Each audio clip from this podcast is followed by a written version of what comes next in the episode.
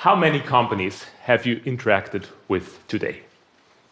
Well, you got up in the morning, uh, took a shower, washed your hair, used a hair dryer, had breakfast, ate cereals, fruit, yogurt, whatever, had coffee, tea. You took public transport to come here, or maybe used your private car. You interacted with the company that you work for or that you own. You interacted with your clients, your customers and so on and so forth. I'm pretty sure there are at least seven companies you have interacted with today. Let me tell you a stunning statistic. One out of seven large public corporations commit fraud every year. This is a US academic study that looks at US companies. I have no reason to believe that's different in Europe. This is a study that looks at both detected and undetected fraud using statistical methods. This is not petty fraud. These frauds cost the shareholders of these companies and therefore society on the order of $380 billion per year. We can all think of some examples, right? The car industry's secrets aren't quite so secret anymore. Fraud has become a feature, not a bug, of the financial services industry. That's not me who's claiming that.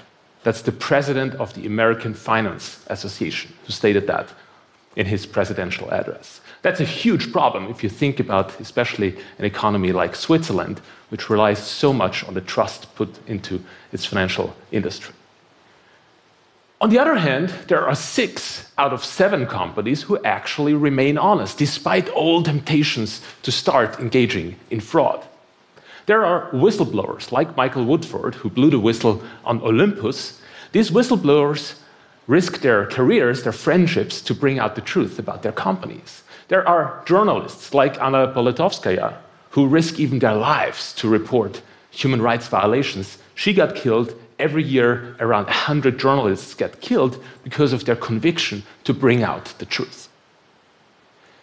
So, in my talk today, I want to share with you some insights I've obtained and learned in the last 10 years of conducting research on this. I'm a researcher, a scientist working with economists, financial economists, ethicists, neuroscientists, lawyers, and others, trying to understand what makes humans tick and how can we address this issue of fraud in corporations and therefore contribute to the improvement of the world.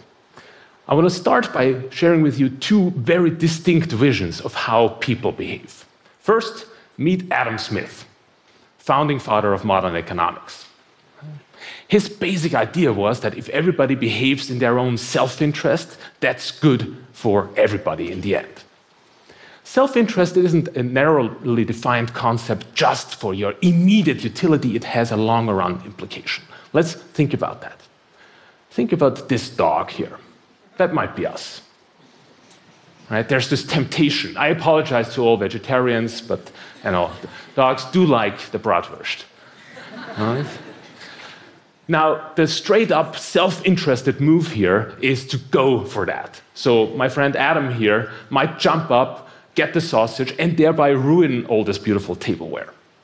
But that's not what Adam Smith meant. He didn't mean disregard all consequences. To the contrary, he would have thought, well, there may be negative consequences. For example, the owner might be angry with the dog, and the dog, anticipating that, might not behave in this way.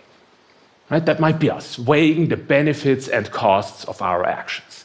How does that play out? Well, many of you, I'm sure, have in your companies, especially if it's a large company, a code of conduct. And then, if you behave according to that code of conduct, that improves your chances of getting a bonus payment. And on the other hand, if you disregard it, then there are higher chances of not getting your bonus or it's being diminished. In other words, this is a very economic motivation of trying to get people to be more honest or more aligned with the corporation's principles. Similarly, reputation is a very powerful economic force. Right? We try to build a reputation maybe for being honest because then people trust us more in the future right?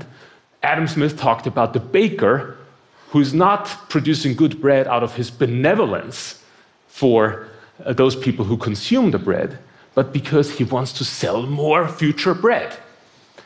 In my research, we find, for example, at the University of Zurich, that Swiss banks who get caught up in media and in the context, for example, of tax evasion, of tax fraud, have bad media coverage, they lose net new money in the future and therefore make lower profits. That's a very powerful reputational force.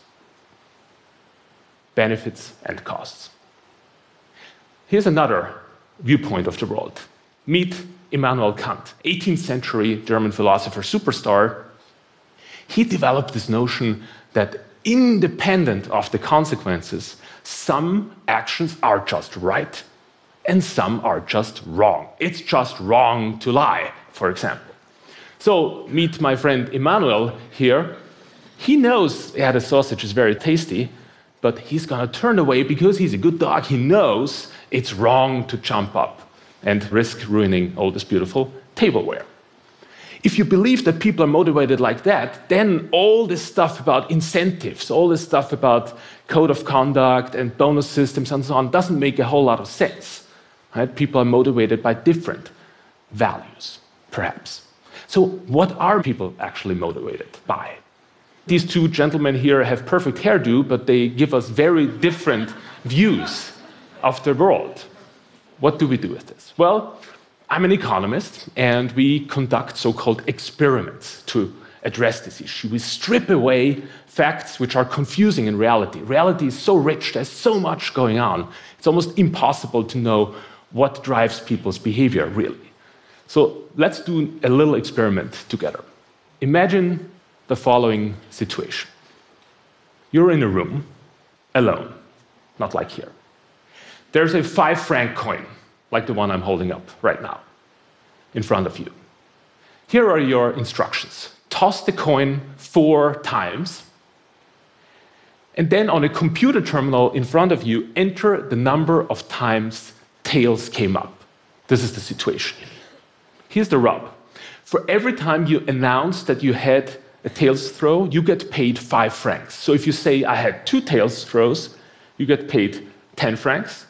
If you say you had zero, you get paid zero francs. If you say I had four tails throws, then you get paid 20 francs. It's anonymous, nobody's watching what you're doing, and you get paid that money anonymously. I got two questions for you. you know what's coming now, right? First, how would you behave in that situation?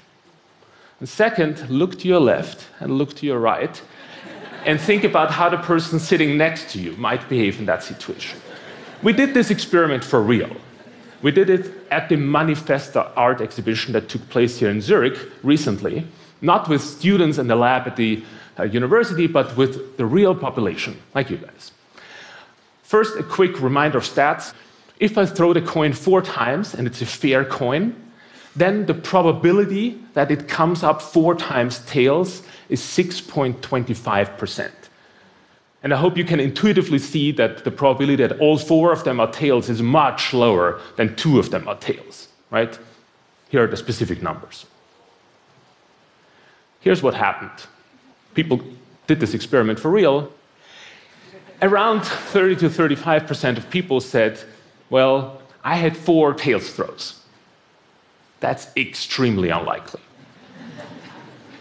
But the really amazing thing here, perhaps to an economist, is there are around 65% of people who did not say, I had four tails throws. Even though in that situation, nobody is watching you, the only consequence that's in place is you get more money if you say four than less. You leave 20 francs on the table by announcing maybe zero. I don't know whether the, the, other people all were honest or whether they also said a little bit higher or lower than what they did because it's anonymous. We only observe the distribution. But what I can tell you, and here's another coin toss, there you go, it's tails. all right. don't, don't, don't check, okay? what I can tell you is that not everybody behaved like Adam Smith would have predicted that. So, what does that leave us with? Well, it seems people are motivated by certain intrinsic values. And in our research, we look at this. We look at the idea that people have so called protected values. A protected value isn't just any value, a protected value is a value where you're willing to pay a price to uphold that value. You're willing to pay a price to withstand the temptation to give in. And the consequence is you feel better if you earn money in a way that's consistent with your values. Let me show you this again in the metaphor of our beloved dog here. If we succeed in getting the sausage without violating our values, then the sausage tastes better. That's what our research shows. If, on the other hand, we do so, if we get the sausage, and in doing so we actually violate values, we value the sausage less. Quantitatively, that's quite powerful. We can measure these protected values, for example, by a survey measure. Simple nine item survey that's quite predictive in these experiments. If you think about the average of the population and then there's a distribution around that, people are different. We all are different. People who have a set of protected values that's one standard deviation above the average they discount money they receive by lying by about 25%. That means a dollar received when lying is worth to them only 75 cents. Without any incentives you put in place for them to behave honestly, it's their intrinsic motivation. By the way, I'm not a moral authority. I'm not saying I have all these beautiful values, right? But I'm interested in how people behave and how we can leverage that richness in human nature to actually improve the workings of our organizations.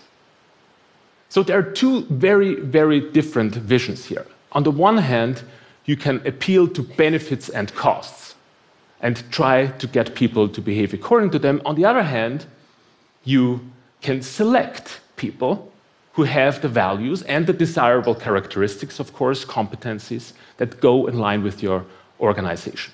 I do not yet know where these protected values really come from. Is it nurture or is it nature? What I can tell you is that the distribution looks pretty similar for men and women. It looks pretty similar for those who had studied economics or those who had studied psychology. It looks even pretty similar around different age categories among adults, but I don't know yet how this develops over a lifetime. That will be the subject of future research. The idea I want to leave you with is it's all right to appeal to incentives. I'm an economist. I certainly believe in the fact that incentives work.